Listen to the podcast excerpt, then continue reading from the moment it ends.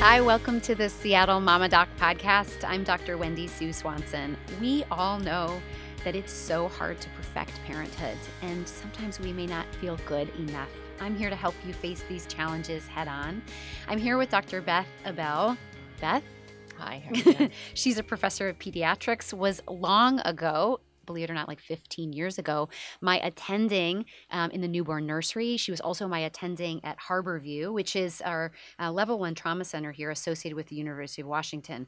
She's an expert. She's been studying how car accidents, car crashes, and child safety restraints, including seatbelts, booster seats, and car seats, and now even distractions like using your cell phone in the car, how they lead to crashes that kill pedestrians and kill kids. And she's worked with government by changing the laws, and she's worked in a research capacity, um, not only to take care of children in the trauma center, teaching residents and medical students how to do a better job advocating for change, but also really figuring out what is it that kills people and what can we do about it and how do we make change. And so I think um, we are sitting here amongst a giant who can help us understand how to use a car seat well, what goes wrong, and how easily to make sure we don't negotiate with our kids' safety in the car. Thanks for joining us. Thanks, Wendy Sue. And I should say my goal is not perfection, it's just doing better. Yeah, yeah, yeah. That's, like, I, that's, well, that's like all of parenthood. but I think to your point, like, you know, we can we can you know, like we can kind of break our own rules about Doritos and we can do that maybe about TV here and there.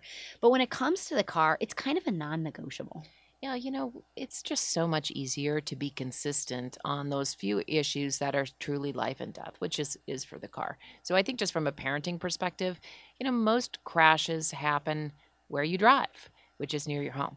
So we just have a such easier time when the rule is that you've got to be buckled up in the right seat every trip, every time.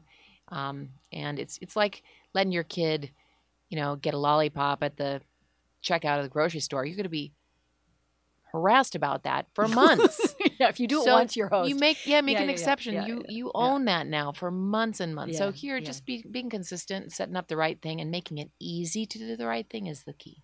Yeah, and what I learned from you when I was a trainee long ago, now that I'm old, was you know ultimately it's not just that. Um, It's not that parents avoid this or just are, are lazy, right? Every parent wants to be good at this. They may not understand the implications, eh, or they may use the seats or the opportunities of seat rear facing at least until two and after, and then a booster, et cetera, then sitting in the back seat and seatbelts the right way. So let's run through it by age. So let's talk about after birth. You know, what what do we do and how do we do it well? So many parents will use those portable car seats, which is fine. The Kids need to be uh, rear facing and they need to be correctly installed. But a lot of times, families are now moving to sort of skipping beyond that to the seat that gets installed in the car. And the reason for this is that one of the things that's new is that the American Academy of Pediatrics has looked at the data, and kids are safest rear facing until they're at least two years of age. And so now you got a bigger kid. So those are bigger seats. The, the good part about it is that when you buy that seat, it stays in the car, get it nice and installed.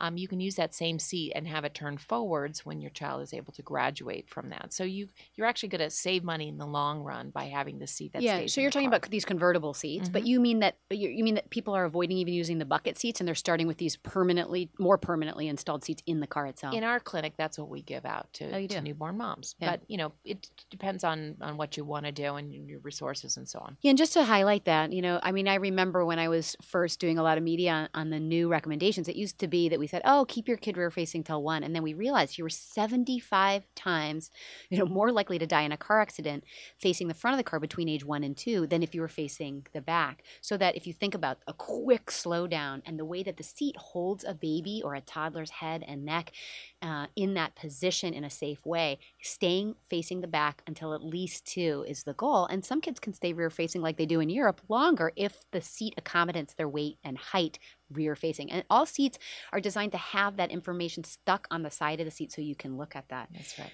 So converting, let's say now we're talking about this kind of preschooler, hyper annoying, messy kid who screams and rants and tantrums in the car, and now they're facing the front in those maybe convertible seats. Um, what's what are some kind of what are some good truths to know about what do we do well in that time? Mhm. What do we what Actually, should I we think do that's right? a great point. Actually, we're doing so much better in general. I mean, f- families are getting this. We've seen big improvements in car seat use and seatbelt use over the years, and I can only tell you it pays off. I have so many crashes at Harborview where somebody's injured in the front, you know, the driver's injured, and that kid in the car seat Uh, in the middle seat in the back. is a rose. You know, that car seat protects you as a Yeah. little safety capsule and you stay in your spot. And then all the clever features of the car go to work to Around you. protect you. and save you. So that's what the good restraint system, the optimal restraint system does. It keeps you in place so that the rest of that technology does its job to save your life. And I love it. You know, I've seen some of these terrible crashes. But so really I think for the for the younger kid that in the forward facing harness seat, it's to use it. And I'm saying use it every trip. Now, many of us, including my family, we depend on an extended web of people Ugh. to schlep our little lovely children from place to place. yep. And where I see troubles often is in that secondary vehicle, grandma's car, Uh, um, babysitter, Uh-huh. dad who's visiting for the weekend. You know, as if you make this a rule that this is absolutely what has to happen, you set that expectation. Um, you know, sometimes it's worth just buying an inexpensive car seat, which Mhm. still works great. Yep. Maybe it's not as comfortable, but it works great. And just install it in your babysitter's car. You know, install it in grandma's car Yep. because it's a hassle to do it, Yeah. and it's the hassle that you don't want your kid's life to Yeah, we on. I joke, and I and I am not exaggerating here. I have a mountain of booster seats in my garage in the summer when school's not going because I put all these booster seats even for the kids I drive, not just my kids and other people's car. It's the carpoolers and the unexpected carpoolers. So there are plenty of low cost boosters that do their job by raising. So we, sorry, we were just talking about um, the you know the harness seats for toddlers.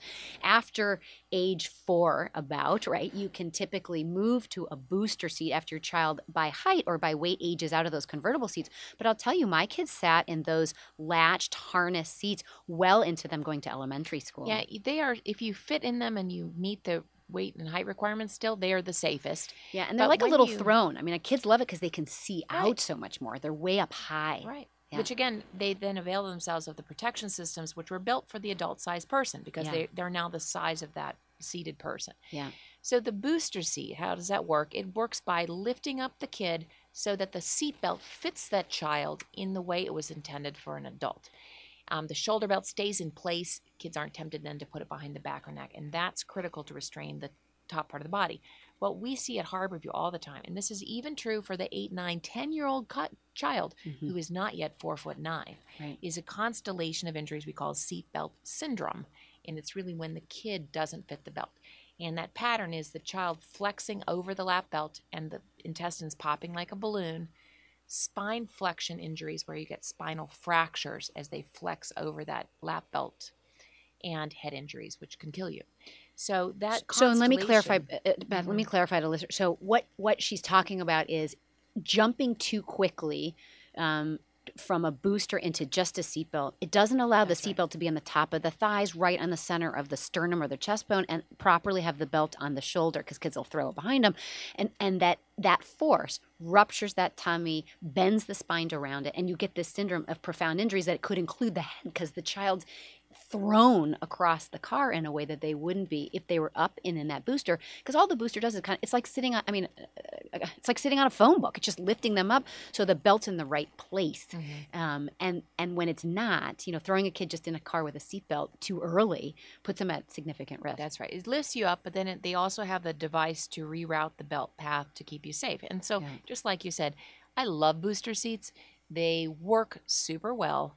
They protect against side impact crashes, front impact crashes. They really um, help, but they're also inexpensive. They're easy to carry in your trunk. Yeah. They're easy to keep in your garage. And again, as you pointed out, the issue is consistency. So one of the things I ended up d- deciding was that if somebody else was driving my child, I would say, "Oh, you know, thank you so much for bringing Elena home from the pool. Um, do you have a booster seat for her, or should I leave one for her?" That that was what I just developed because it just saying turned this is what we'll do yeah it's either one I was, you know, again, maybe I shouldn't be so surprised, but I was surprised a lot of people who I know are great parents and smart people and sensible people still allowing their kids to get out quickly.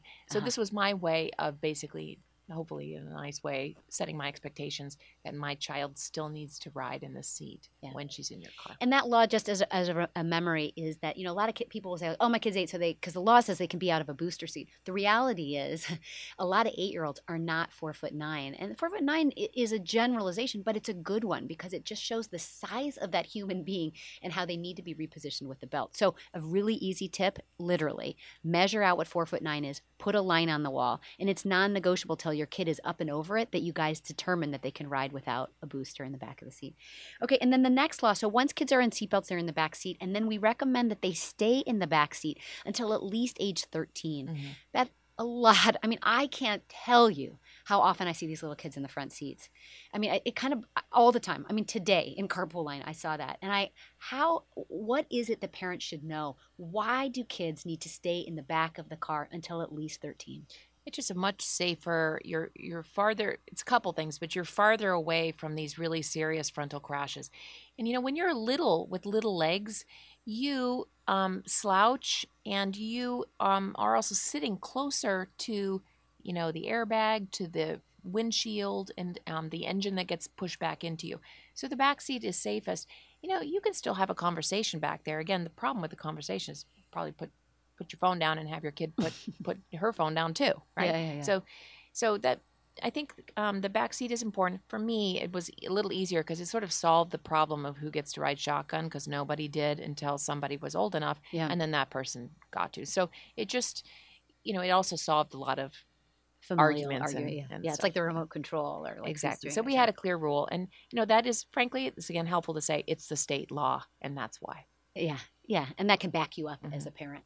I, I often will tell families and eh, that you know ultimately we'd all be so much safer. To your point from earlier, of what you see in a trauma center, that the child that's the, the person in a car accident that typically is a rose is protected, is in the bubble of this car seat. That if we were all in rear-facing bucket car seats that had these you know big bolsters, then the car safety devices around us, this kind of bubble of air and protection that's built and collision and bumpers and everything else would do its job. But as a reminder to families, there's no rush to advance in that each and every time you advance, you decrease that throne of safety. So a child going from for, you know, rear facing to forward facing, going from forward facing full harness to forward facing booster, going from booster to seatbelt, and then from seatbelt in the back to seatbelt in the front seat. Every time you make one of those transitions, you decrease the levels of protection you're providing. So there's no rush if they still fit into the car safety restraint. That's right. And I just remind myself, it's so much easier to keep your kid in that seat and you know advance them Yeah. than it would be to try to, To make an exception and go backwards. So this is just, you know, from a parenting perspective, again, just saying, okay, there are no exceptions to this. It makes it easy for you.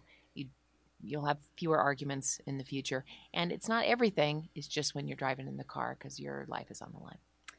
Yeah, so I think the optimistic, t- you know, tips that Dr. Ebel gives us is that we're doing a good job. You know, most of us are not pulling a Britney Spears, right? We're not driving around our kids without without a car restraint system, and most of us are starting from the very beginning. And this is just one of the things in parenthood that you never negotiate on. It doesn't ever have to get discussed. And and Dr. Ebel reminds us that it isn't probably us or our partners who are driving our kids around that we worry about. It's the other people who we're so thankful help us cart our little precious people all over the globe and all over town into all these activities. So checking in and making sure you stock yourself with extras. I mean, we always traveled with those inflatable boosters because they're small enough to deflate and even put in our luggage. I still travel with them with my eight and ten year olds, and and they do raise them up. They guide where the seatbelt is, and they you know allows that lap belt then to be on their upper thighs, not on their belly, and to get it in in the right place. That just be the provider and purveyor of all these boosters, and just offer them up and have your kids carry them. Just have it be part of your culture. You know, travel is a great point because, frankly, the driving tends to be risky when you travel. You You know, know you're in a place that you don't know. Often you're in a place where the rules of the rules Yeah, of the road are different. So, you know, rental car companies can provide this for you if you don't want to bring it. They're expensive. That's why Um, I always brought yeah, them myself. I couldn't it, just- believe what they just charge us for a daily booster rate. So throw them in the luggage. You know, airlines take them without. I mean, there are all sorts of things that have made it easy for families. You know, we all know like carrying those turtle things on our back. I mean, those stupid, huge, enormous things I used to cart around. The lovely thing is when you get to boosters, it's a little bit easier. So no question, this works. It should be non-negotiable. Keep your kids rear facing until they're at least two years of age and until the seat. Keep them in those harnesses until at least age four or more when they can transition to a booster. Keep them in a booster till they're at least four foot nine and keep them in the back seat away from getting all those crumbs in your front seat and shotgun until they're at least 13.